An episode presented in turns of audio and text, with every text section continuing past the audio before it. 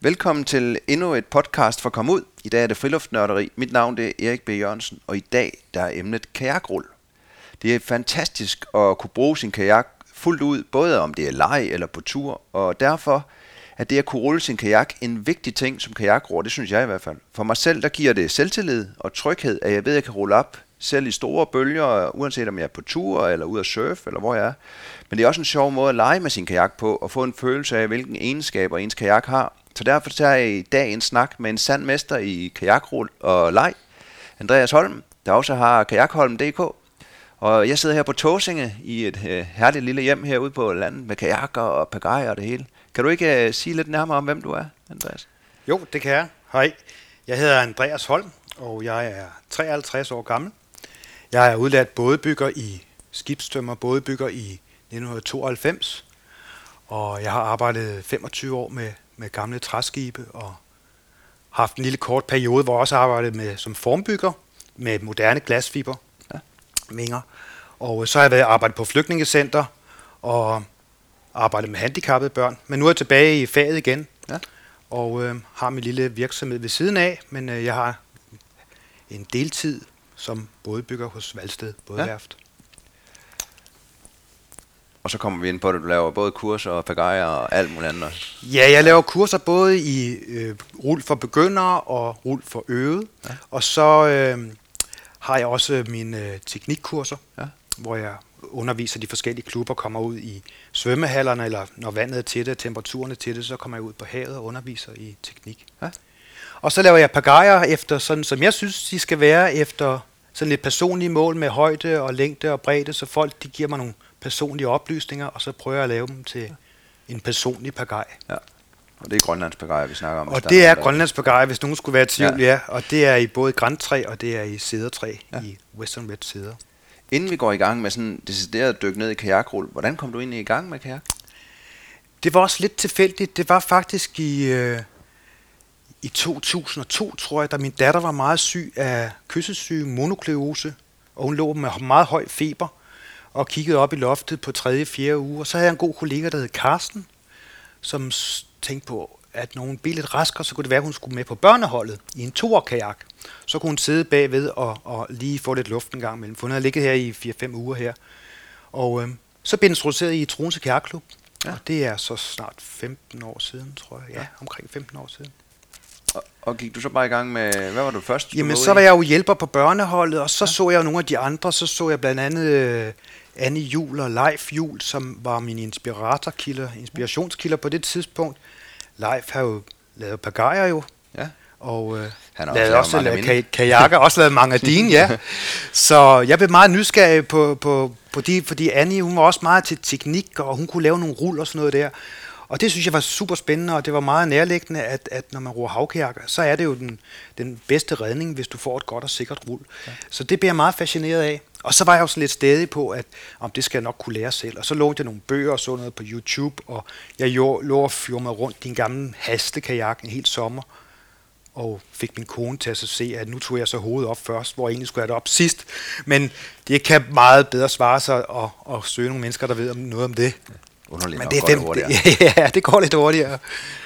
Så det var den indgang der. Men til gengæld, når man så skal undervise, så har man lavet alle fejlene selv. Ja. Det er jo... Det er rigtigt, ja. Hvad var det så, der, der fascinerede dig ved, ved kajakken? Da du ligesom, var det det der med at rulle, eller var det også naturen? Eller?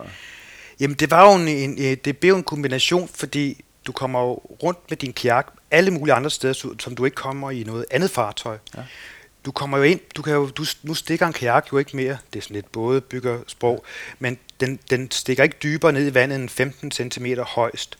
Og der kan du komme helt ind mellem sivene og nogle steder, du ikke kan komme i joller eller til fods.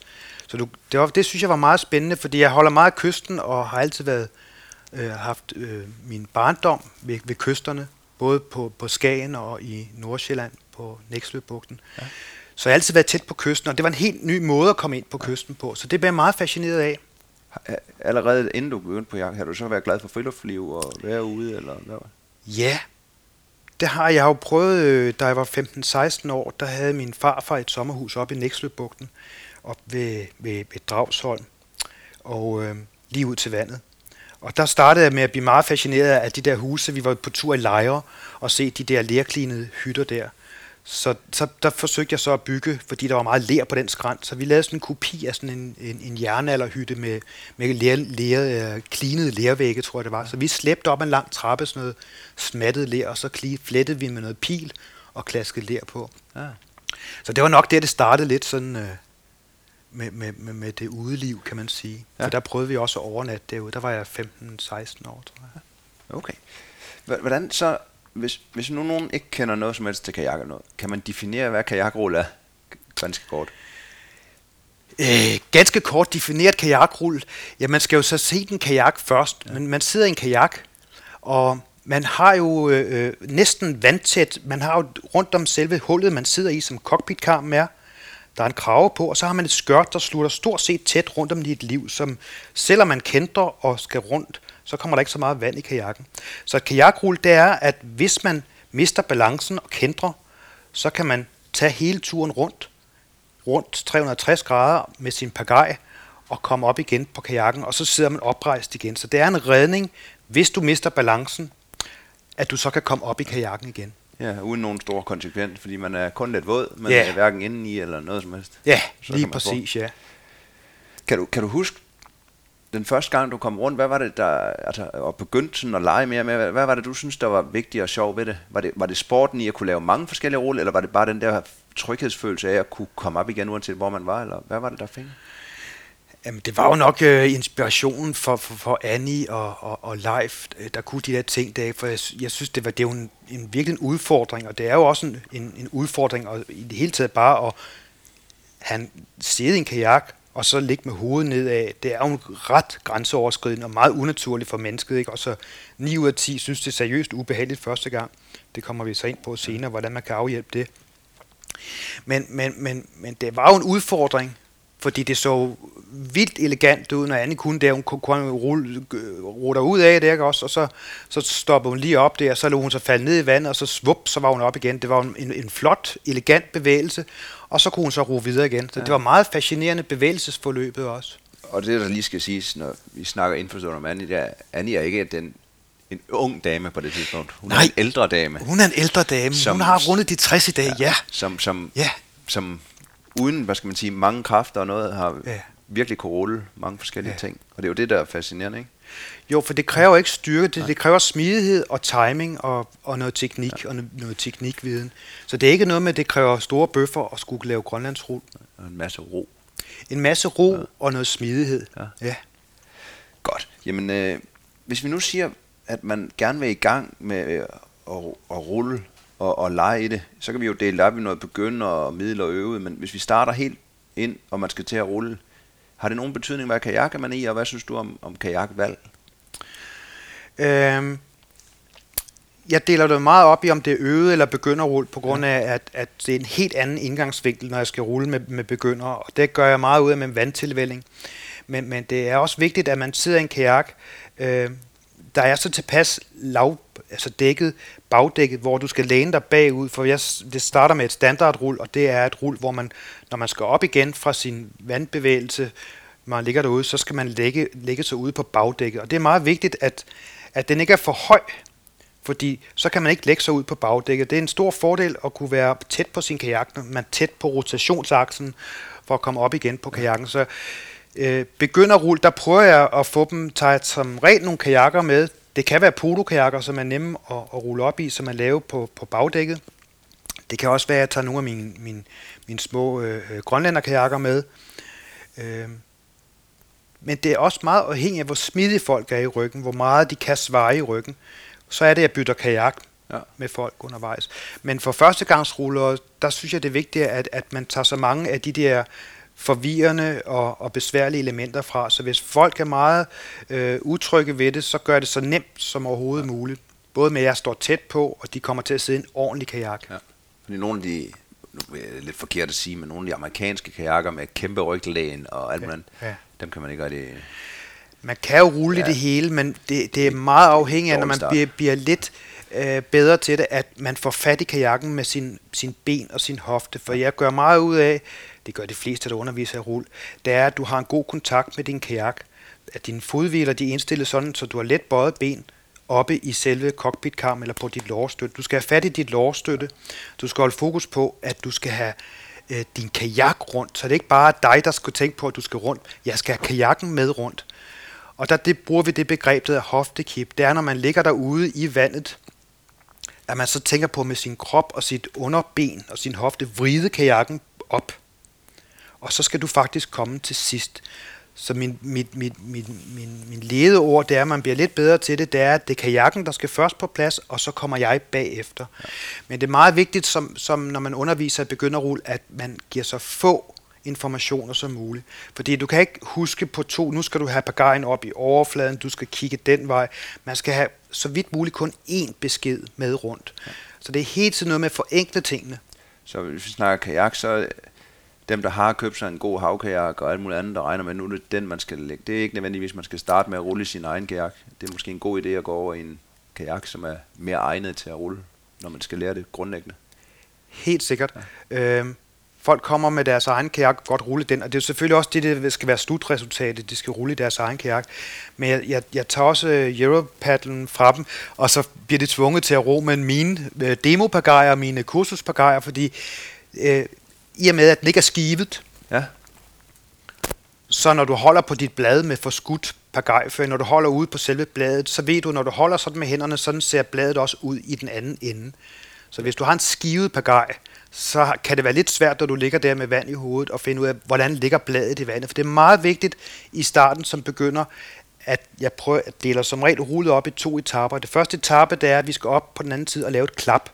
Og når vi laver et klap på vandoverfladen, så ved vi, at bladet det ligger plant på vandet. Og det er alfa og omega for, at vi kan lave et sweep, som er den store bærende pagajbevægelse i en stor bue, næsten 180 grader rundt, at pagajbladet ligger vandret. Fordi hvis det ikke gør det, så går den enten til bunds, eller også så går den, ja, den går som regel til bunds.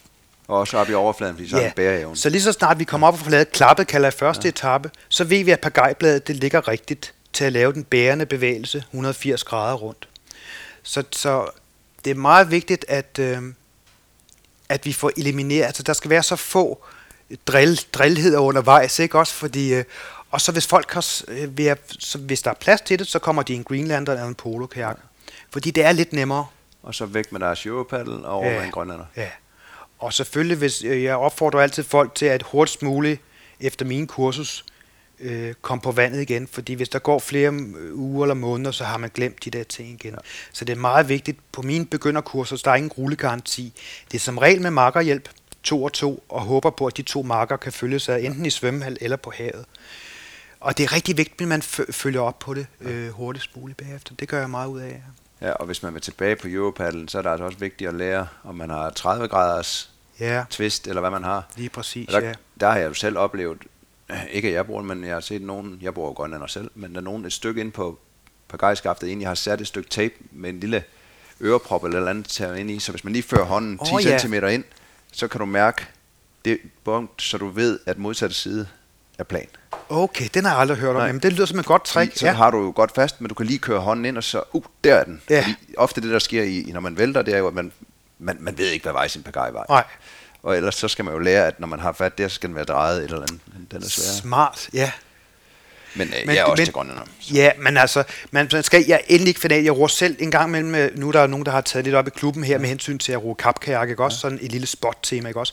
Og den tager jeg jo så op, ikke også? For det er jo virkelig godt udfordrende at få en vingepagaj, som har sin speciel bane i vandet, ikke også? Og kun holde fokus på fremadroning. Ja. Øh, og sin balanceudfordringer også, fordi kapkajakker er seriøst ja. svære at sidde i. Selvom jeg går på slackline og kører på cykel ned ad skrænter, jeg ved ikke hvad, så er det noget helt andet at sidde i en kapkajak. Ja. Men, yes. men, men yes. ikke desto mindre, så skal man ikke være, man, man skal virkelig ikke være fanatisk med, med pagajvalg. Jeg tager også og underviser i Europaddle, fordi det skal jo ende med, at folk skal bruge, lave sit rul med den pagaj, de nu ruer med. Nemlig. Men det, der er udfordringen med mange pagajer, det er, at skaftet er helt rundt. Så hvis du ryger i med normalt rofatning, og skal eventuelt lave et lille kort øh, rul, eller et støttetags op øh, rul, kan vi sige, så lige så snart, at, at håndtaget er rundt, så har du overhovedet ingen fornemmelse af, hvis du ikke kan se bladene. Derfor er mine skafter øh, også andre skafter, de er enten ovale eller en lille smule firkantede. Ja. Det helt runde skaft, synes jeg er meget svært. Ja, det er, ja. Og det er der, man kan bruge tape med det. Og jeg har jo selv også padlet med vingpagaj, og har en. Ja. Den, den kan man jo også rulle med. Altså jeg har hørt det i starten, der er mange, der siger, den kan man jo rulle med. Den, den synes jeg egentlig er okay med at rulle, så længe det er den rigtige vej. Man kan ikke ændre retning med den, for så, så træ, søger den mod bunden. Jeg har prøvet den... Øh, Lars Hugo op for Katteminde havde også den der Avatak, hvad, hvad, hvad den hedder? Avanakken. Avanakken, ja. ja.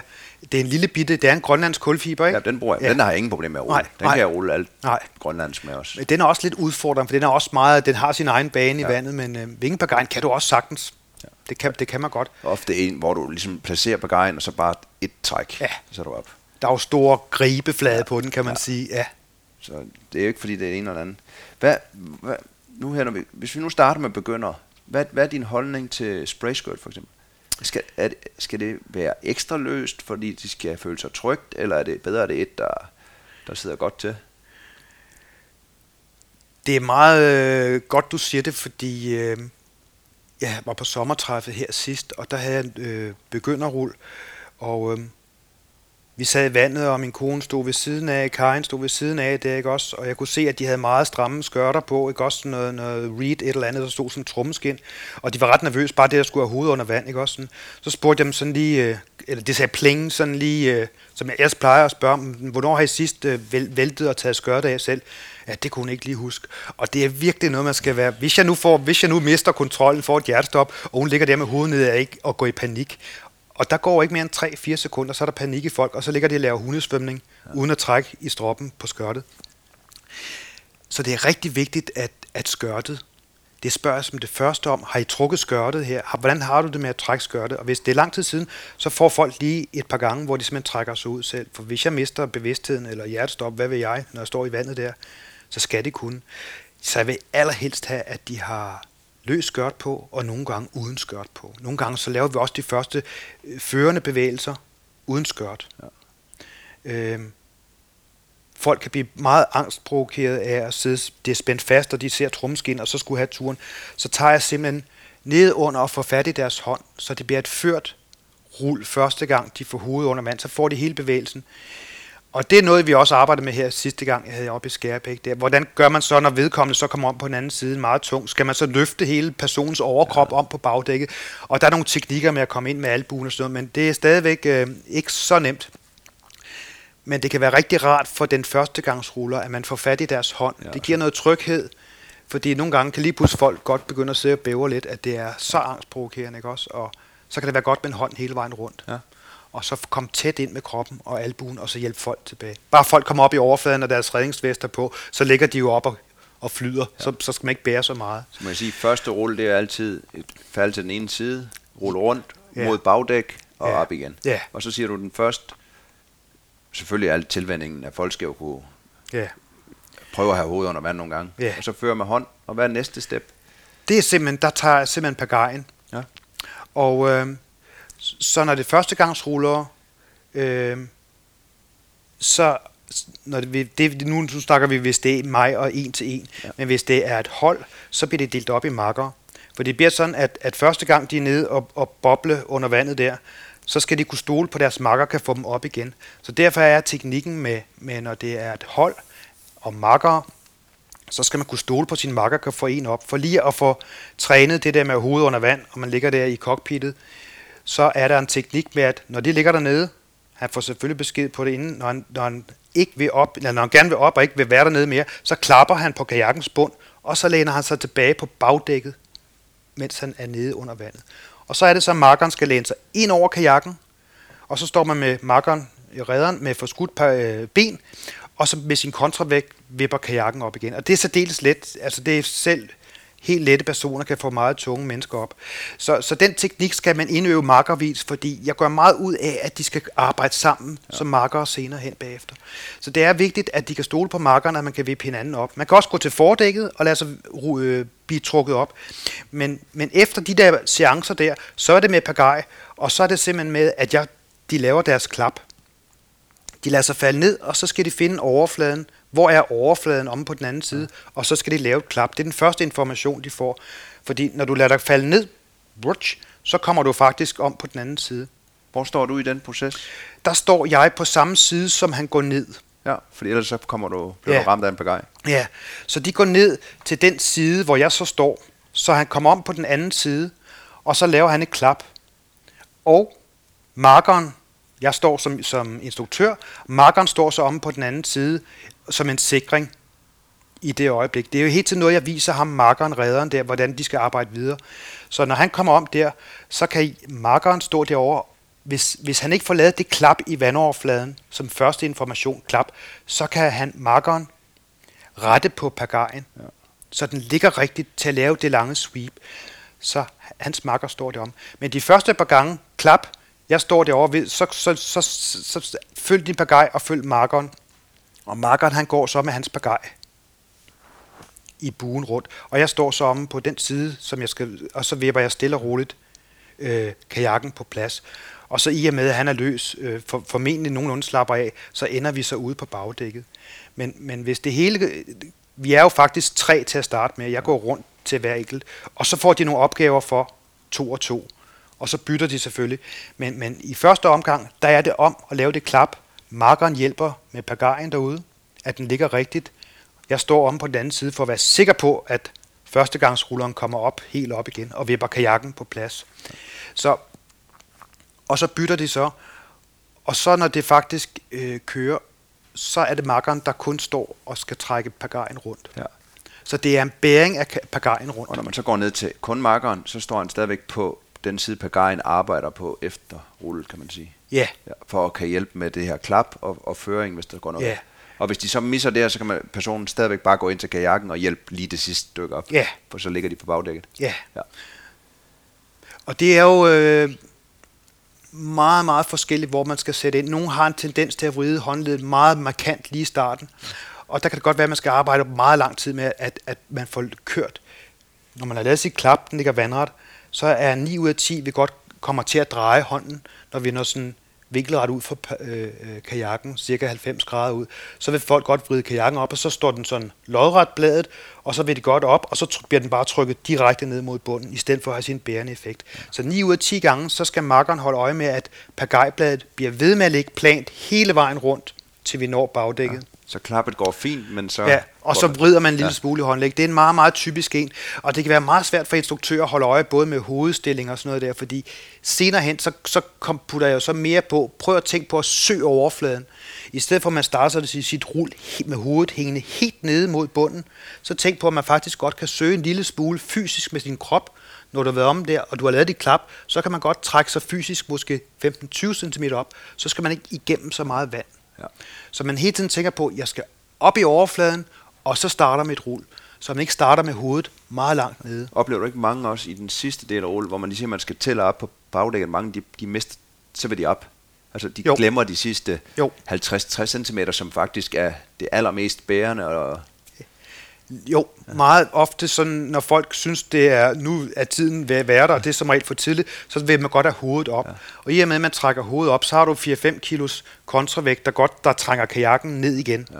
Så det, det er meget, meget vigtigt, at man tænker på øh, ledeord, at du skal have kajakken på plads, kajakken først og hovedet til sidst.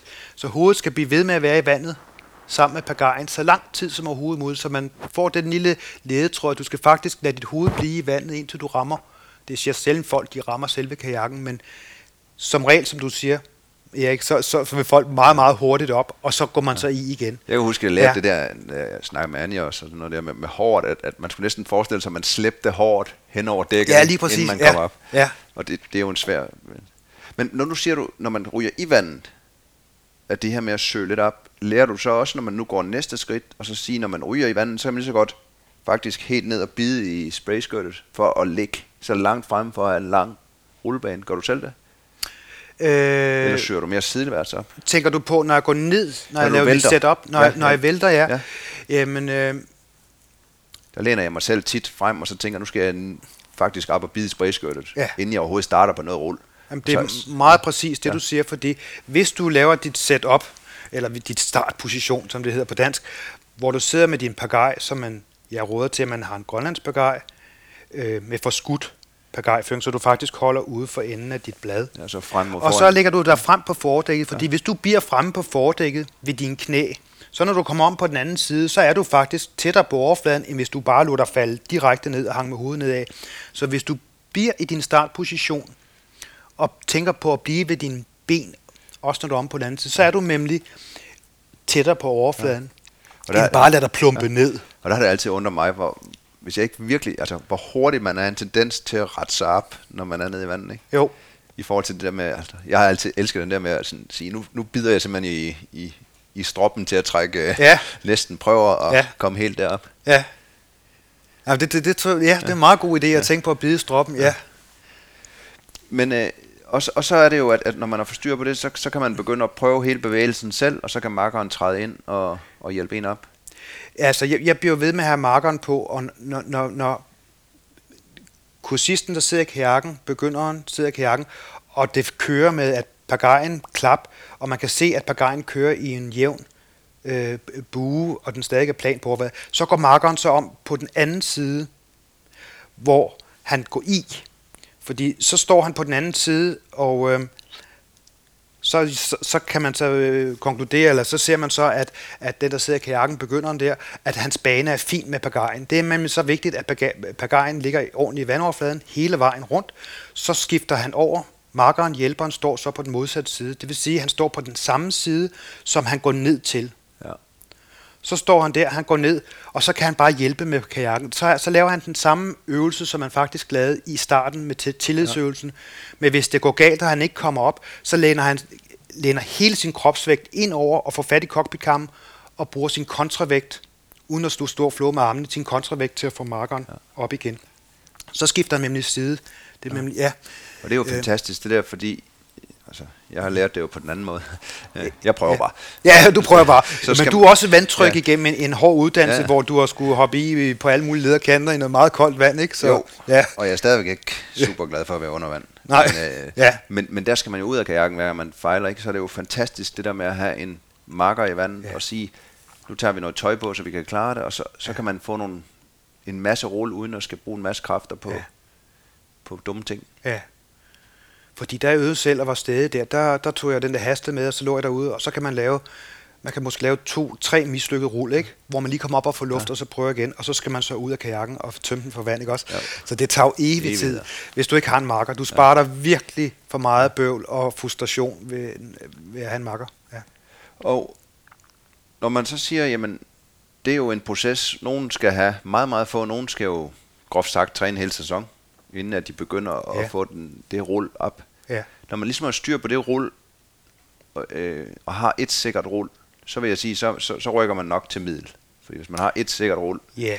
øh, hvad, hvad, hvad er næste step så, når man egentlig Det, det er jo så det, jeg, jeg, jeg, når jeg så ser rull for øget, det er jo så et helt andet kon- koncept, en helt anden fremgangsmåde, øh, når jeg har rull for, for øget. Og der, der kræver det, at folk har et rull, der er sikkert rull, fordi hvis rullet, vi øver på, det nye rull mislykkes, at man så kan komme op ja. Øh, rimelig ubesværet. Og det er nok, når du siger et sikkert rull, det er nok at, at sige, at jeg kan kun rulle højre side. Ja, Det, eller også være, så ved man, at folk har rullet, og man ved også, at det er okay, hvis det mislykkes. Selvfølgelig øh, kommer nogen trækker sig ud. Det er ikke, fordi man ikke skal ud af kajakken nødvendigvis. Det er bare for at være sikker på, at så har folk i hvert fald været igennem med at trække sig ud, og hvis det hele går galt, så kan de trække sig ud. Ja. Det er bare for at være sikker på, at, at, at fordi lige pludselig, hvis der er en, der aldrig har været med på et hold, så tager det altid, og så står der otte andre kursister eller syv andre kursister og keder sig. Ja. Så det er meget vigtigt, at vi skelner mellem, at folk har et rull, øh, der virker. Selvfølgelig kan det, deres, deres sikre rull mislykkes. Det gør det jo altid under pres, jo, ikke også? Og jeg har da også, forcerer. øh, selvom jeg har haft masser af rulle nogle gange, Ja. ja. så havnet i en eller anden åndssvag situation. Ja. så Ja. Det er helt tabt det sikkert. hele. Og, og, ja. og, hvad, Og så, så, så er det så, at jeg holder fokus på, stadigvæk med øvet, at gå helt back to basis, ikke også? Øh, hele tiden sæt, mit, sæt deres rull ned. Det er det, jeg gør aller, aller, aller først. Sæt tempoet ned på deres rull. Ja. Fordi lige så snart vi får sat tempoet ned, for det skal være sådan shubang, klask, klask, øh, fuld sweep på, power på, så hele tiden fokusere på hoftekip. Når jeg ligger deromme på den anden side, lige så snart jeg har bæring på min pagaj og starter mit langsomme sweep, så skal jeg lave det hoftekip. Hoftekip, hoftekip, hoftekip. Ja. Fordi det er alt afhængigt ultimatum for alle dine teknikker, hvis du skal kante og lave teknikker med din kajak. Du har god kontakt med din kajak. Du har din øh, lår på dine lårstøtter. du har øh, fod, altså du skal, du skal forestille dig, at, at du, Øh, det lyder så, så poppet med, at du skal være et med kajakken, men du har et stykke, du har en forlængelse af din krop, ligesom hvis du har en gaffel eller en kniv på dig, ikke også? Du har et stykke redskab, der er en forlængelse af dig. Du skal være, du skal have fokus på, at du skal have kajakken rundt. Og i og med, at vi kan sætte tempoet ned, og folk er trygge ved vandet, så kan vi få det der pang i hoften, hvor det siger klask, og så når du får det kraftige hoftekip, så trækker kajakken der faktisk op. Ja. Øhm, det er også derfor, nogle gange jeg bliver lidt i tvivl om, at kajak, lette kajakker, lette øh, rullekajakker i kulfiber. Jeg har med den fra, jeg har lånt af Kano og Kajakværkstedet, det er en pro-model, der er lidt ekstra glasfiber på, og den er faktisk noget tung i det. Men hvis jeg får sat et rigtig godt spark drive øh, energi i, i, i rullet med at få, få vredet den op ret køl, så kan jeg mærke, at den hjælper mig op. Ja. Og det er hele tiden, i og med, at vi kan få sat tempoet ned, vi får fokus på hoftekip, og når folk får fat i det hoftekip, de siger klask, man kan se, når de ligger derude og laver sweepet, så kan man se klask, nu kommer der sådan et bevidst øh, rotation ned i hoften, så kommer alle de andre rull meget, meget ja. lettere. Men i og med at få sat tempoet ned, så kan du også nå at huske flere ting. Ja. Jeg er egentlig altid det der hoftekip, det vil jeg godt lige arbejde med. Ja. Fordi jeg har haft en følelse af, at når jeg startede det der med et hoftekip, der forestiller mig, som du ved godt, en ordentlig øh, man, man ligesom kipper hoften ned, hvis det er yeah. mod den ene side, og løfter den anden side. Yeah. Men jeg har altid haft svært ved det, fordi når jeg kommer i den langsomme ting, så har jeg altid mere sagt, jamen hvis jeg bare fortsætter min, min langsomme bevægelse op, så, så jeg har altid haft, altså, jeg har ikke selv kunne føle det der Nej. Jeg har altid bare tænkt, lang, blød bevægelse, hvis jeg bliver ved med den, og kommer ind over, så er jeg inde. Det men, men hvordan siger du hofte? Det er en, en aktiv, hård bevægelse? Det er en aktiv, hård bevægelse, fordi når jeg ligger derned, men jeg vil lige vende tilbage, fordi ja. det er rigtig øh, præcis det, du siger, fordi det, det er jo ikke det, jeg starter med at sige til begynderrullende. Hvis du er afslappet i kroppen, og du kører det hofte, eller hvis du kører dit, øh, din pagaj, i vandet der, så kommer kajakken jo rundt stille og roligt med sig selv. Ja. Du vrider det hele på plads, kan man sige. Ja. Og det er der mange, der ruller helt fint med, og, jeg og det virker. det er som proptrækker. Ja. Altså, man, man bliver ved med at rulle. Man vrider det hele på plads rundt, lige ja. præcis, ja, ikke også? Men, men hvis du skal slippe mere og mere kraft og sætte tempoet ned, så skal du blive mere og mere fokuseret på, at det, du skal have 80 procent 90% tanker på, at det er kajakken, der skal rundt. Så kan du til sidst slippe pagajen. Jeg har nogle øh, julekalenderklip, hvor jeg laver usynlig pagaj, hvor jeg laver min, min setup uden pagaj og kommer rundt, og så meget markeret, bang, så vender kajakken rundt, og så lister jeg så op uden pagaj. Ja. Og det kan du lave med, med ryggradsrul og butterfliesrul og øh, standardrul og mange af de andre rul. Sæt søg overfladen, vrid kajakken rundt. Det er også lidt diffust og poppet udtryk, det der hoftekip, men det er, at du har fat, man kan også kalde det det med, man skal have fat med sin lårbas og sin knæ på, på de her lårstøtter, der sidder i cockpittet. Og det er der, man skal lave dine vippeøvelser. Og når jeg siger øh, hoftekip, så mener jeg også, når vi ligger derude, og vi er på land og laver noget tørrull, så kalder vi det også vandbenet. Det ben, der er længst nede i vandet. Ja, det er det, du skal trække op. Ja. Og så for endnu mere øh, på, det er jo så, at når du laver din første rul, når du så går ned til din, din højre side, så er det faktisk, når du kommer op på den anden side, så er det vandbenet eller hoftekipbenet, det er dit venstre ben. Så når jeg laver et sæt op på førstegangsrullerne, og de er blevet tryg ved det, og vi har fået lavet bevægelsesforløbet, så siger jeg til dem, at lav lige sådan tre hoftekip, fordi så kan det være, at man har lige givet det 0,0% mere nervebane muskelhukommelse derned. Så når jeg laver sit set op, så siger jeg til dem, prøv lige at lave det der hook, hoftekips, lårhook, tre gange. For det er det, du skal bruge, når du kommer om, og du ligger derop og laver klappe, og du starter dit langsomme sweep rundt. Så er det du, når du har tempoet nede, så har du lang, lang tid. Du har flere sekunder til at finde ud af, hvor er det, jeg er løs i kroppen til at kunne lave det hoftekip. Fordi du kan ikke lave et hoftekip, vride kajakken rundt, hvis du får spændt i hele kroppen. Og sådan er det, når vi kommer videre i med alle de her forskellige rul, øh, de svære rul, uden pagajer med sten. Man skal finde det tidspunkt, hvor man er tilpas afslappet til at kunne lave det hoftekip. Ja. Og det er så inden man kommer helt om på bagdækket. Ja. Det så har man ikke friheden ja. med. Ja. ja. Det kan også være lige før, men, ja. men det er lidt forskelligt, hvordan man har det. Men det er i det øjeblik, du har lavet dit klap. Nu er klappet jo kun som en, en, en, en hjælpeforanstaltning til, til begynderrullene. Jeg laver ikke klap, når jeg ellers ruller, vel, men det er en, en god begynder, fordi så, så ved du, at vi er godt begyndt. Ja. Og når man så går i gang, hvordan synes du så, nu har jeg et godt rulle til højre, er det vigtigste så, at man lærer venstre rulle af den øvelse, eller er det, er det, er det lige meget, så man går i gang med en anden en, eller har du nogen holdning til, hvordan man arbejder videre? Det er, jo, det er jo som regel folks store ønsker, det er at kunne rulle til den anden side også. Ja. Øh, det er i hvert fald tit, jeg hører sådan, at jeg vil også godt prøve til min citronside, eller til min mindre gode side. Og øh, det synes jeg bestemt også, fordi øh, jeg, jeg drømmer jo altid om, at der er flere, der skal stille op til DM i rull, og der er der jo rull point til begge sider, ja. ikke også? Så jeg synes det altid, jeg følger op på den med, med, at folk skal prøve den til nummer, nummer, hvis de vil prøve, fordi nu kan de jo sådan, har hørt alle mine ting, og de kan måske huske noget af det, hvis de kommer alene ud på vandet. Det der med at dele tingene op, fordi man, man bliver totalt desorienteret over at lave rullet til sin mindre gode side. Men hvis man deler det op med, at jeg lader mig falde i, jeg kommer om på den anden side, jeg skal lave et klap, så, så, så har man øh, gjort det lidt enklere for sig selv.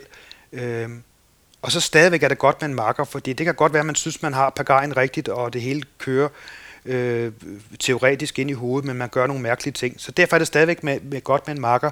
Men jeg synes det er afgjort, at man skal opfordre til at gøre det til den anden side, for det er også en, en, en succesoplevelse og en udfordring, ja.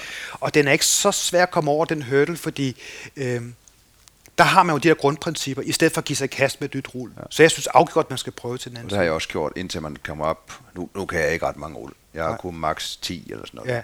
Men når jeg kommer op på en 6 stykker, jamen så, så men, men det jeg selv gjorde, det ved jeg ikke, om du gør, det er, jeg, hvis jeg var i bund, så, så laver jeg to rull til den side, jeg er god. Og ligesom sidder, okay, det er det her, jeg gør. Og så laver jeg et til den, så går jeg i gang med den dårlige side. Ja. Mislykkes det, så laver jeg to igen over på den anden side, ligesom mærker efter, okay, det, og det er det, jeg gør. Ja. Og så over på den dårlige igen. Ja.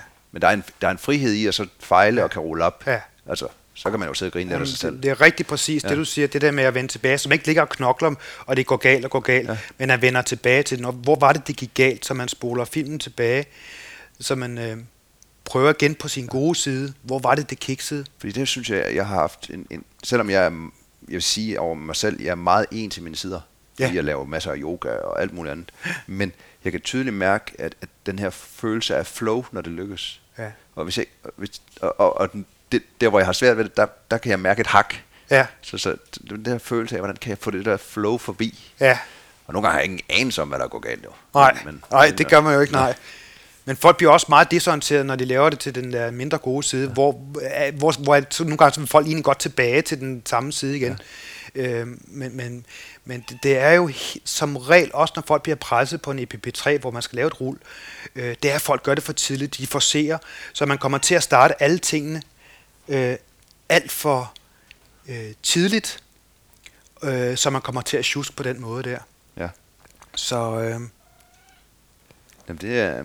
Og så, ja. så når man nu siger, jamen, nu, nu kan man rulle den ene side, nu får man den anden rulle på, og nu begynder man at blive nysgerrig på at lave alle mulige forskellige rull. Synes du så bare, at, at skal man bare give sig i kast med alle de svære rull, eller synes du, man skal få nogle, nogle bestemte rull som basis, inden man går videre med det andet? Er der nogen basisrulle, som ligesom er forudsætningen for alt det andet, udover den første selvfølgelig? Øhm, er der et foroverbøjet, ja. et bagoverbøjet, et? Eller, ja, altså folk vil jo meget tit gerne lære stormrull, som er et fordæksrull, hvor man går, starter på fordækket og lander på fordækket. Ja. Og det er et særdeles svært rull, for det er meget kompakt, og det er meget hurtigt, det der skal ende. Så øhm, jeg synes som regel, man skal gå videre med, med bagdæksrullene. Det kan være, at vi kommer ind på det senere med fordæks- og bagdæksrullene.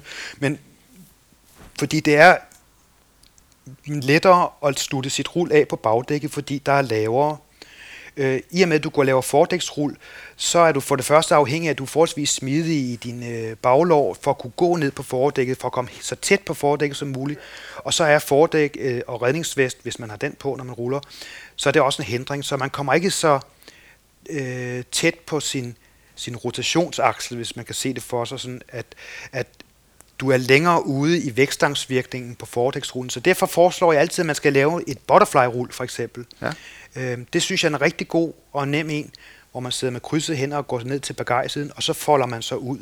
Og der lander man så også om på bagdækket. Så, så et, et butterfly-rull, så jeg synes, man skal fortsætte med bagdæksrullene, ja. medmindre man er super hurtigt og vil lære øh, nogle af de andre fordæksrull. Ja. Øh, det kunne være en af dem. Så butterfly, man krydser hænderne, tager fat på begejen. Ja. og så bygger op på samme måde sidelands på pagajen, eller, eller man bare sidelands i vandet, Man lader sig simpelthen falde sidelæns ja. i vandet, og så når man kommer om på den anden side, så retter man så, så folder man sig faktisk ud som en musling, siger jeg, sådan lidt, eller sommerfugl. Så den arm, man har pagajen ja. i, den hjælper sig en med at trykke ned i vandet, samtidig med, at du kommer om på bagdækket. Ja. Og det, det, når Det jeg er lige lidt tænker, svært at forklare, Ja. men man åbner sig faktisk, samt, i det man åbner sig, så trykker man pagajen ja. ned. Så man holder den faktisk på midten af pagajen. Man har kun én hånd på midten af pagajen. Den er lidt svær at forklare sådan Men jeg har også Ja. men jeg tænker også sådan lidt, hvis man skal tænke den, så sådan lidt helikopterprincip, når man har de der gammeldags hånd, og man trækker den der snor, så flyver den der helikopter op. Ja, ja, Altså det er jo lidt det samme, man gør ned i vandet. Man, man laver en, en bevægelse, og den bevægelse, når man roterer rundt, den trækker en op i vandet igen. ja. Fordi man kommer Meget fra, godt billede, ja. Ja, ja. Så man flyver opad, ja. hvis man gør det ordentligt. ja. Men det, det er en meget man har kun fat beskrivelse. med en hånd selvfølgelig. Ja, man har kun- så- Fordi ellers så, så er der jo meget øh, glad for det, der hedder et, et, et baglænsrul, hvor, hvor man starter ude på bagdæk og lader, lader sig falde bagover med ryggen. Ja. Øh, reverse sweep roll. Og så ligger man faktisk og kører på maven og kigger ned på bunden fra agterdækket, fra bagdækket af, og så lander man så og laver sit hoftekip helt hen ved sit fordæk, ved sit knæ. Og så kommer man op og trykker med pagajen samtidig med, at man kipper op. Ja. Hvad var det Øh, nu, den hed? Den hedder baglænsrul, tror jeg, ja. Den hedder på dansk. Den hedder reverse sweep roll på engelsk, tror jeg. Ja. Og det er også en af mine yndlings, fordi jeg synes, hvis man skal lære at komme op på fordækket, så, så har man stadigvæk den lange bevægelsestid med en pagaje. Ja. Ligesom man starter den første rulle fra fordæk til bagdæk. Nu starter man bare fra bagdæk til fordæk. Ja. Så man har en lang pagajeføring Ja. til at komme op igen. Ikke? Og den øver man faktisk baglæns med at læne sig ud, sidde med sin pagaj, med at få skudt pagajeføringen ned om bladet, og så lader man så gå ned med brystkassen, ned mod vandet, navlen ned mod bunden, og kigger faktisk ned på bunden. Med pagajspidsen op i vandoverfladen, og så ligger man derude. Hvis du har redningsvest på, så bliver man egentlig bare ligge. Man kan også ligge og skolde lidt. Og så samtidig med, at du trykker ned med pagajen, så laver du dit hoftekip, så du får kajakken på plads og kigger ned på bund og går op på fordækket. Øhm, der øver man faktisk første fase sådan. Ja. Bagefter så lægger du dig ned på maven, og så kører du ud og lige slår på dit bagdæk, og kører frem igen og op. Okay. Og så til slut, så tager man så hele turen rundt. Fordi når man tager turen rundt baglæns og holder den deromme, så når du kommer ned på den anden side, så, så er din pagaj, den kan kun gå en vej, hvis du har holdt den rigtigt fra starten af, og det er fremad. For der bliver man også lidt forvirret over, hvad der er op og ned. Men, men også Men det er igen, et pragtfuldt rul, der kan laves på cirka 30 cm. Det er det rul, du kan lave på det Laveste. laveste vand. der har jeg dumme mig igen bare startet jo. Ja, ja. Vælt bagover. Ja, ja, Øh, ja. Men, men den øver man faktisk baglæns med det sidste, der Men også når man vælter bagover, så sætter man faktisk pagajen om på modsatte Yes, side, lige præcis. og Ja. så går rundt. ja. Men, men for mig, hvis man nu siger, jamen jeg gider ikke at, at rulle, du ved godt, jo, jeg vil gerne lære rulle, Ja. men jeg gider ikke at lave alle mulige specifikke rulle, så synes jeg, altså den første rulle, hvor vi siger, at vi sætter i Ja. forår til og ruller bagom, ja. det er en af rullene, man skal kunne. Og så, Standardrul, kan vi ja, kalde det. Ikke? og så den her baglandsrulle, Ja. fordi der vil man ofte, hvis man nu bliver presset af en bølge og falde den vej, så kan Ja. man komme frem. Ja. Og så det her, som jeg ikke ved, stormhul, eller hvad det hedder, hvor den ligger sidelands Ja, ud, maveskoldning, Ja. tror jeg. Den, det er faktisk nummer to rulle i konkurrencen. Den hedder skoldning på maven. Ja, hvor man Ja. præsenterer front, Ja. ja. sidelæns ud, og så ligger og kommer, eller CTC, altså frontdæksrulle. Hvis man kan Ja. de tre rulle, Ja. så, så næsten, uanset hvordan man bliver taget en bølge, Ja. så, så er det en af de bevægelsesmønstre, man skal for at komme op. Ja, så er man godt kørende. Jeg holder jo sådan, øh, prøver at introducere lidt, at man ikke nødvendigvis, øh, som du også lidt er inde på der, at man ikke nødvendigvis behøver at tage hele turen rundt. Hvis du ryger i og mister balancen ude i en brænding, så behøver du ikke at sådan, nu skal jeg skal, øh, få skudt på gejføring, og nu skal jeg hele vejen rundt på den anden side. Hvis du ryger i til højre, så kom dog op til den Ja, ja. samme side, ikke også? For der er ikke nødvendigvis, du skal tage hele turen rundt. Nej, nej, fordi hvis du, Du kan ligger, lave et støttetagsrul op, du kan lave dit maveskoldning, du snakker ja. om op, ikke også? Så og også hvis man er på tur, så er der Ja. ingen grund til at ned og, og få endnu mere øh, chance for at, at fejle, eller for noget. Hvis man ligger godt, Ja. kan man så gå Ja. tilbage igen. Og når, for lige at vende tilbage, jeg glemte lige, at, at når du snakker om nummer to rul, så når vi har, har den grønlandske begej, så skal man selvfølgelig over på sin egen Europaddle, men det kræver, at vi stille og roligt kører ind til normal rofatning. Så vi laver standardrullet, bagdæksrullet med normal rofatning. Det glemte jeg lidt at sige, ja. at når vi kører med forskudt pagajføring og skal bruge rullet som redning, så skal vi ind og have fat i normal rofatning. Så når du ryger i, roende, så du ikke skal skifte greb, Ja. så du kommer op. Det bliver jo bare en lille kortere sweep. Det hele er det samme, men det bliver ikke det der lange, store sweep, når du har fået skudt pagajføring derude. Det bliver mere kompakt, og det er kortere rull. Så det, den er også lidt vigtigere med som nummer to rull, at man får sit rull ind på plads. Ja. ja. Og hvis man altid er på Grønland, så har man lige pludselig en fordel, for så kan man få skydet noget. Ja, man kan også med, med Europad, men så, kan man, så bliver man nok nødt til at lave, jeg tror det hedder paulatorul, hvor du holder ude for enden af bladet med forskudt øh, pagajføring ja. også. Øh, der skal man så også vide lidt, at hvis det er en skivet pagaj, så, så er der også lige lidt, du skal ja, justere der. Efter hvis du ikke har den lille ja. knop ja, ja. på, ja. Men øh, hvis man så vil gå videre og begynde med noget konkurrence, så øh, hvad, ja. hvad, det har du jo gjort en del i. Men... Det har jeg gjort i 2000 og, og og 11, 10, 11, 12 og 13 var jeg med til DM, både i teknik og i rul. Ja. Og, øh, men det er, det er jo fordi, jeg bliver, jeg, jeg bliver grebet af, så har jeg jo listen her, der ligger foran mig her, ikke, med de her 34 rul. Og så kan man det ene rul, og så kan man det andet rul, og så, så får man jo så af listen her og være inde på nettet og hente den, ikke også? Og så, så bliver man jo grebet lidt af de der udfordringer med, at når kan man så også et ryggradsrul og et standardrul med bag nakken, og, og, man skal jo så, nu ved jeg ikke, om vi er inde på det emne her, men, men, men det her, det er jo grønlændernes, øh, det er jo selvredninger, og alle de her, der er så bygget mere på. Ja. Fordi det, det giver jo rigtig god mening, at man skal kunne håndrulle, hvis du har mistet din bagaj som fanger. Øh, fordi du kan ikke ligge derude og lave øh, korbøjterredninger og selvredninger, fordi når du er ude af kajakken i en skinner frame kajak, så er du stort set lost. Øh, I hvert fald på Grønland, ikke? Ja. Øh, hvor vandet er så koldt.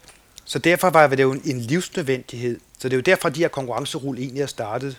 Øh, det er jo startet som, som færdighed, og så selvfølgelig skal man have noget at konkurrere mod, ikke også? Og så er der kommet en masse pjatterul til jo, ja.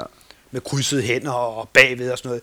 Men det giver jo god mening med kastetræet, med det lille harpun-kastetræ, man bruger til at sende harpun, og kunne rulle med det, hvis du har mistet din bagage. Ja. Så der er jo masser af god mening i, ja, ja. i de her konkurrencer. Og netop med kastetræet, hvis man er kommet ind på en mod en valg, og så laver et ordentligt kast, og så får en dårlig sø, jamen så ja. ryger man vand, og så har man jo agtigt lige den i hånden på lige det præcis. tidspunkt, og bagagen er sat fast på, på fordækket i det, man skal til at gøre det ligne, og det hele klart. Ja, og der er jo meget grej på sådan ja. en fangerkajak, ja.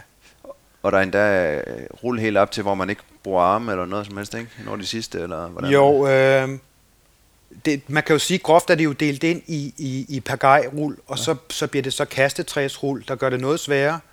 Øh, og der kører man med, med fordæksrullene, det er jo, at når du lander på fordækket med enten det er pagaj eller kastetræ eller andre, så skal du have håndfladerne nedad, ellers så trækker det point ned. Øh, det samme, hvis du modsat, hvis du lander på bagdækket, din bagdæksrull, skal du have håndfladerne opad. Så det er meget vigtigt, at din håndstilling er rigtig, ellers så trækker det et point ned. Men kort fortalt med de her 34 rul, så er det, at det starter med pagaj, ja. så bliver det med kastetræ, og lige kort med kastetræ, så hedder det fra fordæk til fordæk. Man starter på fordækket, slutter på fordækket. Og så starter man på bagdækket, slutter på fordækket. Starter på fordækket og slutter på bagdækket. Den serie kører med kastetræ og med flad hånd og med knyttet hånd, som er faktisk nogle af de sværeste, synes jeg og så går vi så over til en 4 kilo sten. Den serie med fordæk til fordæk, fordæk til bagdæk, bagdæk til fordæk, den kører bum, bum, bum, bum. Den bliver så sværere og sværere. Og så som du sagde, den sidste, næst sidste, det er jo den, der hedder straight jacket spændetrøjen, hvor dommeren ikke vil se andet end tommelfingeren, hvor du skal have hænderne helt samlet her. Ja, krydse hænderne på ja, brystet. Og den er jo ikke ret mange, der laver den. Nej. Så den, den, den er rigtig svær. Det kræver virkelig, virkelig, at du har hoftekip og nærmest Øh, kaster dit hoved tilbage. Der er mange, der kæmper med den. Der er, det lykkes nogen. Øh, det, jeg, nu var jeg jo kommentator til DM sidste år, og øh, jeg mener faktisk, at han fik godkendt en ham Jon Nordmand. Jeg, jeg, jeg, jeg, jeg kan godt blive lidt i tvivl. Ja. Øh, men, men, men der var nogle, der, der blev altid forsøgt, det har altid været den, de, de år, jeg var med til konkurrencen. Vi lavede de samme rul. Ja. Nogle var lige lidt hurtigere, og nogle roede lidt længere til sidst med bunden i vejret, ikke? for det slutter man faktisk af med at ro med bunden i vejret. Ja. Og, øh, var det længde konkurrence? Ja, der er banen mærket op på, på 1 meter mærker langs kajen, eller hvor det er, og der får du et point for hver anden meter. Så det er rimelig fedtet, men, men det er jo meget grænseoverskridende, fordi du, du har sluttet din hvis du har lavet din 34 rull til begge sider, ikke, så har du lavet så 68 rull i, i rimelig tempo, så du har høj puls, og så skal du til at holde vejret. Ja. Fordi du lægger par gange ned under din kajak, og så vipper du rundt, og så roer du så med bunden i vejret. Og der, ord man jo, der ved man, at konkurrencen har været hård det i 2012, 13 og 14, så vi kæmpede til, vi var blå i hovedet, ikke? Men, men der var jo David Testner og nogle af han er gamle elitesvømmer, så han kunne ro rigtig langt, ikke også? Han tog nogle gode point der. Så der kræver det virkelig god fysik, ja. altså lungekapacitet, ikke også? Og, og, og t- at tage det der. Man har jo så taget det sidste rull ud for at slutte af med rullene her. Det er 35, der hedder valrostræk, som kun er med i de grønlandske mesterskaber, hvor man øh, simulerer, at man har abonneret en valros. Og der er der bundet tårværk rundt om dit cockpit, og det går så ud modsat inde på kysten, hvor de står med et tog, og så løber de fem mand ind mod kysten. Og så skal du kunne holde dig oven vand, mens fem mand trækker din kajak. Ja. Øh, og det skal så simulere, øh, at man har harponeret en valros, der, der løber af med dig. Ikke? Men den er ikke med i DM. Nej. Så der er 34 rull. Ja. Og hvordan, hvordan foregår den konkurrence? Som du siger, man, så er der otte deltagere, legner de op. Ryger man ud, hvis man ikke kan et rull? Nej, du kan stille op med, med, med, med to rull. Du ja. kan også stille op med et rull, ikke også? Øh, nu er det jo sådan nok Danmarks mindste sportsgren, kan vi sige, ikke også? Jeg tror, der er måske 25 aktive, ja. der stiller op. Ej, der er ikke engang 25. Der er måske, der er måske 12-15 stykker på en god dag, der stiller op til DM, ikke også? Det er jo en virkelig lille nørdet sport, ikke også? Øh, det er det jo egentlig også med teknikken øh, med teknikbanen, de der 14 forhindringsøvelser. Men det her, det er jo, øh, det er jo virkelig nørdet, og det er jo en meget lille kreds, der, der stiller op her. Men, men, men, men du kan stille op med, med, med hvad som helst. Men du har jo øh, en halv time, ja. og sidste år havde du så kun et kvarter ja. til de her rull. Så der er knald på. Og så kan man lave, altså om man, man er dårlig til, altså teorien kunne lave alle håndrullene, men ikke med kastetræ, så er det egentlig, det er kun dem, man får godkendt, og det er antal point. Ja. Og kan man godt lave, hvis man nu laver et og synes, ah, det var ikke så godt, kan man så lave et bedre score på den? Ja. Det bedste score på hver rull. Altså hvis vi har, øh, vi har for eksempel rull med krydsede hænder, ja. øh, hvis den misser, så har, den, den giver jo så 5 point. Ja. Øh, så har du et forsøg til, og så får du kun 4 point. Og sådan er det med alle rullene. Altså det starter faktisk med 1 til 2 point, og så slutter det af med omkring øh, 10 point, tror jeg okay. det er. Ikke? Så det er ikke noget, man, man for eksempel prøver fire gange på en? Det Nej, man du har et forsøg mere, ja. hvor det er point ned. Så, så, ja. Og så er det lige meget, om anden øvelsen er fuldstændig fejlfri, så har man, fordi det er anden Ja, forsøg. det er det, ja. ja. Og der har vi jo Per Hylse, som er vores øh, dommer, traditionen tro, øh, virkelig skarp dommer, ikke også? Og der er virkelig, at, at hvis håndstillingen ikke er rigtig, så trækker det jo pointen ned, ja. ikke også? Og øh, så er der også de hurtige rull. Øh, hvor mange rull kan du lave på stormrull på 10 sekunder? Hvor mange øh, standardrull kan lave på 10 sekunder? Og der tror jeg faktisk, at nogle af de skarpe er op på næsten 6. Altså ja. det er under 2 sekunder per rull, ikke også? Og det med botthorn, så man kan... Ja, det er lige så snart, at, at hovedet rammer vandet, ja. så bliver stopuret ja. Sat i gang. Og tju, tju, tju, tju, tju. Og der... Øh, ja, jeg tror, jeg laver fire eller fem eller sådan ja. noget. Det er, det er to sekunder per rulle, ikke også? Når man, det gælder virkelig faktisk om at, at, at sørge for, at din pagar ikke giver modstand. Ja. Mm. Jamen, det er jo også fantastisk, at man kan nørde videre med det jo, og konkurrere internt i klubben, eller yeah. med kammeraterne, eller... Yeah. Og det giver jo, som egentlig også starter med at sige, jeg synes også, ikke at jeg nørder meget i det, men, men, men det her med at rulle det, det, i den kajak, man nu padler i, det, det viser jo, hvad ens egenskaber er i kajakken. Altså, hvor langt kan jeg læne mig ud, inden jeg vælter? Ja. Altså, og det har været meget lærerigt for mig med, med nu når vi snakker ekspeditionspadning, jamen hvad har det med rulle at gøre? Ja. Jamen, jeg har en tung lastet kajak. Hvor ja. langt kan jeg egentlig komme ud, inden der sker noget? Og man ja. kan komme ufattelig langt ud. Ja. Også at lære, jamen herude, der begynder jeg at miste balancen, jeg læner mig langt ud. Jamen hvis lige jeg fører hovedet ind mod midten, okay, så er jeg tilbage igen. Ja, så tilbage altså, igen. Ja. Og fordi det, det er jo også noget, der kommer fra rull. Den her forståelse af, at, at nu bliver jeg ramt den her hårde sø, så skal jeg læne mig den her vej og komme over. Ja. Og vælter jeg så rundt, jamen, så kommer jeg jo ja. højst sandsynligt op igen. Selvfølgelig kan det være så meget brænding eller dumt, at man ikke gør, men, ja. men, men hele den der forståelse. Ja. Og det jeg også oplever med, med tungt lastede ekspeditionskajakker, det er jo, at de er jo meget, meget lastet, men, men det laver faktisk næsten rullet nemmere.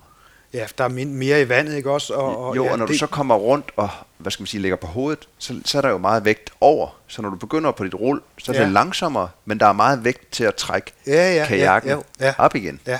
Og det, det overrasker mig første gang, jeg har taget en, en og fyldt rigtig mange kilo i, ja. at, at, at den der, ja. det der kipfølelse, den, den var det ikke, for den, den, den blev bare ved med at arbejde sig. Ja, arbejde på ja. ret køl, ikke også? Jo. Ja, jo. Jo, men det gør jo meget ud af, når vi har, med klubben har svømme, eller rullekurser i svømme, at, at vi får prøvet det rull ude i den virkelige verden, ikke også? og der uha, det vådt hår, og så er der tang og ting og sager, ikke også? Men at, at, at få hele tiden rykket sit rul længere og længere ud med lastet kajak, når vi er på tur. Slut din tur af med et rul til sidst, ikke også? Ja. Hvor du alligevel er våd og sved, og det er et slut på dagen, ikke også? Hvis du har været på dagstur eller en længere tur. Slut din... Øh, og så få prøvet rullet ude, når du bliver overrasket i store dønninger, ikke også? Og ude i skummende bølger. Og så viser det sig, selvom det gynger op og ned, så følger hele dit, dit rul, det følger jo bare med. Øh, oppe ved, ved, ved, ved Nyborg, der til noget i P3, tror jeg var. Ja. Og der var nogle gevaldige dønninger. Det var ikke noget, der brækkede, det var ja. bare store dønninger, hvor vi forsvandt, ikke også? Og så bliver man sådan lidt sommerfugl, gud, kan jeg rulle her, ikke også? Men det hele, det følger jo bare med. Ja. Så det var ikke spor, ligesom en tung lastekajak. Ja. Det er ikke specielt øh, voldsommere eller sværere. Jeg har været ude for i bølger, hvor at det nærmest har hjulpet mig. Fordi jeg har bygget op til rulle, og begyndt at dreje min pagaj, ja. men så ville der komme en bølge, så trak den mig op. Ja. Hvor jeg bare sidder op i luften med en pagaj i luften og tænkte, hvad skete der lige der? Ja. Og jeg væltede den igen nogle gange, fordi ja. jeg, jeg, jeg skulle ikke være op endnu. Nej, ja. øh, så jeg lige blev trukket ja. op. Ja. Ja, men jeg, jeg tager jo det nogle gange til Bagenkop, hvor der er sådan et Vesterhavslignende ja. periode dernede. Med, med nu. Ja, og der kan man sådan aflæse herinde i det indre sydfynske øh, ved Svendborg her, det er jo nogle krabbebølger, der kommer fra højre og venstre, men dernede, der kommer de sådan nogle sæt, man kan aflæse, ligesom lidt over ved vestkysten i miniformat. Men øh, det der med at både at rulle med en bølge, du ligger på langs, og bare sådan en, en bølge på måske 50-80 cm, der brækker, og så rulle med den. Du bliver simpelthen slynget rundt på en helt speciel måde, ja. øh, hvor man faktisk lige kommer op, og så har man så meget energi på, så man faktisk fortsætter at rulle til. Øh, det kan være rigtig sjovt at ligge og rulle i de der øh, brækkende bølger, ja. både med og mod dem. Ja.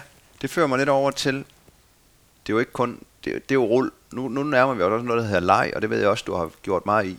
Synes ja. du også, at det at lege i sin kajak giver forståelse for rullen, eller er det bare mere kajakforståelse?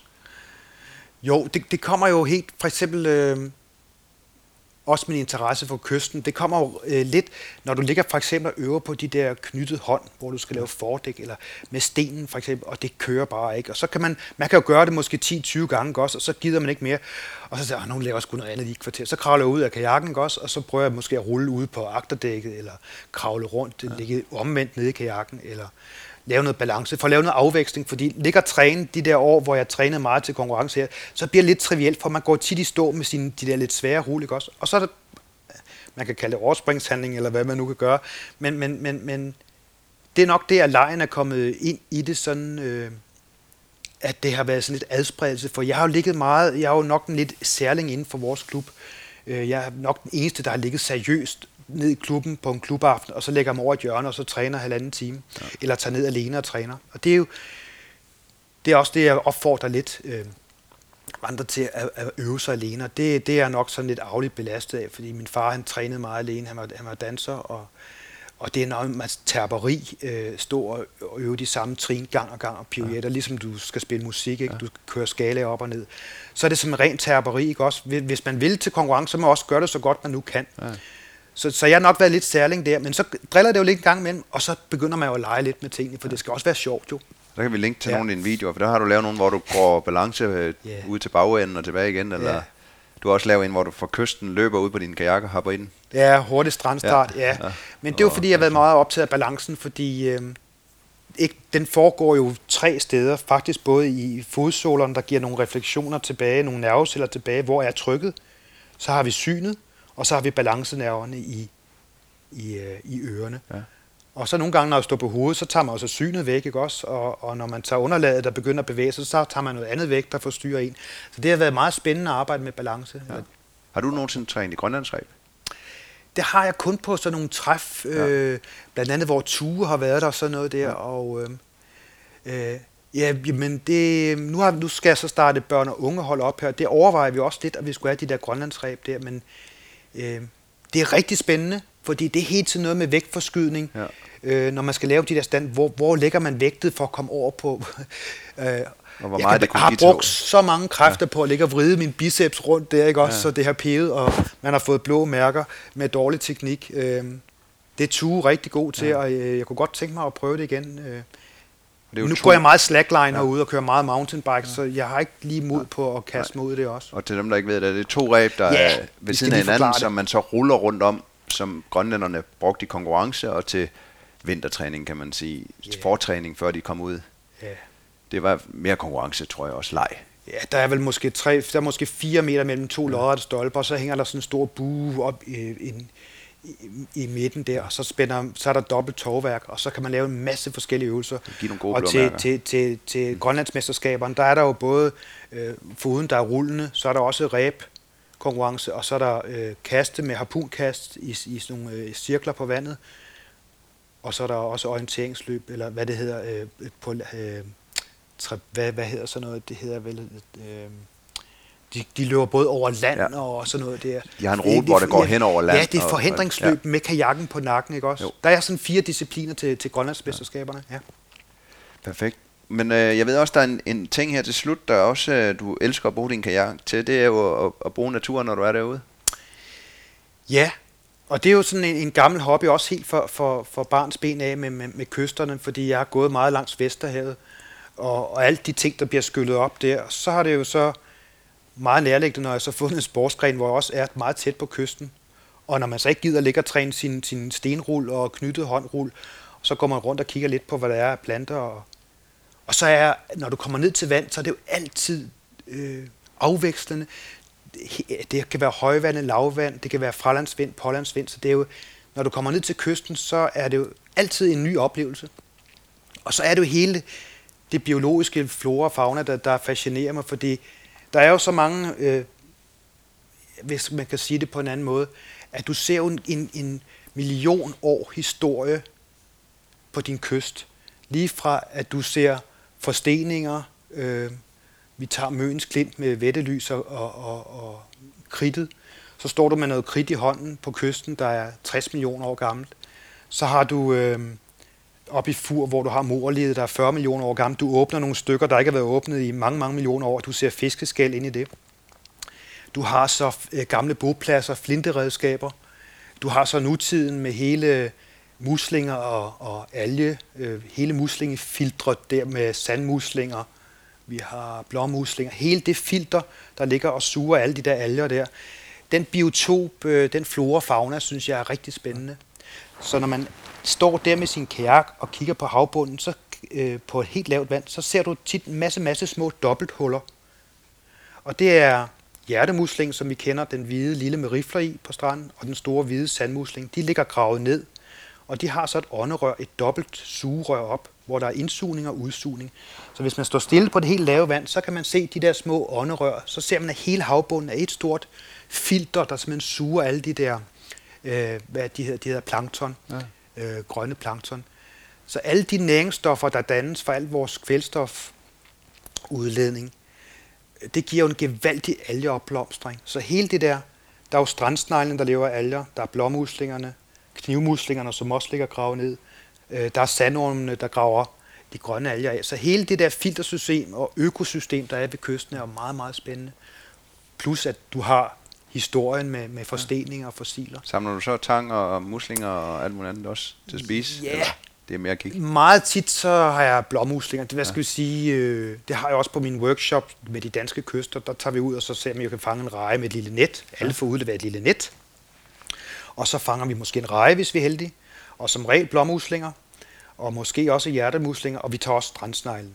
Øh, det er så rimelig grænseoverskridende, når vi har sådan kogt de der blåmuslinger og kogt strandsneglene med, fordi når du så øh, tager låget af den lille strandsnegl, store strandsnegl, så trækker man sådan en lille tarm med op, som er grøn.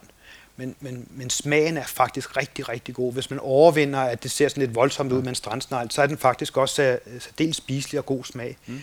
Så jeg koger de der blåmuslinger også på mine kurser med, med en lille smule vand og en lille smule eddike og løg og, mm. og koger dem op der. Så, så der er jo en gevinst med, at, at, at der også er lidt mad med hjem en gang ja. imellem. Hvor kan man øh, finde dig, hvis man vil blive mere nysgerrig på alt det? Jamen, det kan man på kajakholm.dk på min øh, hjemmeside, der ja. hedder kajakholm.dk. Det skal jeg nok linke til hernede. Ja. Ja. Og så har du en YouTube-kanal også med nogle af dine net... Ja, den hedder faktisk også øh, kajakholm.dk. Ja. Den. Øh, Andreas Holm. Andreas Holm, ja. ja. Øh, den er sådan øh, lidt rodet, men der er mange videoer. Der er nogle af dem, der er meget fornuftige videoer, hvor nogen har bestilt for eksempel sådan et, det kan være et lodret skoldningsrull, så, så lægger jeg det ud på YouTube. Det kan være reverse sweep roll, baglandsrullet eller standardrull. Så nogle gange så lægger jeg det ud på YouTube, for de andre også kan bruge ja. det. Så noget af det er totalt pjat, og noget af det er sådan gennemarbejdet seriøst, også med, både med makkerredning og selvredning i havkajak og i turkajak. Øh, det har jeg lavet for klubben. Det er sådan meget pædagogisk stille gennemgang med redninger. Ja. Og så kan man øh, komme på kursus med dig rundt omkring, når der er noget?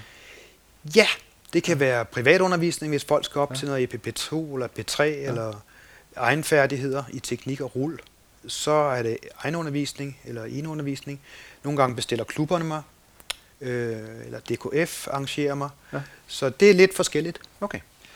Her til aller, aller sidst, har du et eller andet lille skjult tricks, når du er nede i kajakken, som du tænker, hvorfor gør andre ikke det, når de er ude, eller en eller anden ting, du har med, eller noget som helst? Ja, altså jeg, jeg synes jo, at øh, tit og ofte, når folk har været på kursus hos mig eller andre udbyder, så, når, så har vi været på kursus, så kan vi lidt del. Jeg vil meget gerne have, øh, så kan vi, altså, så jeg vil meget gerne have, at folk fortsætter med at øve sig efter et kursus, øh, også alene.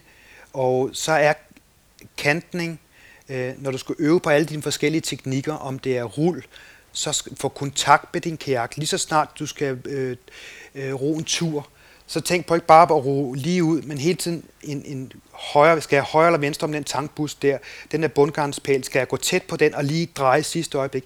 Hele tiden, også fordi der er så mange, der godt vil op, op til en EPP3, men, men for alle dine teknikker, forror, bagror, så er, at det du får fat i kajakken, at du får kantet din kajak, du får låst bagenden op, og fokuserer på, at det er bagenden, der skrider ud til højre og venstre.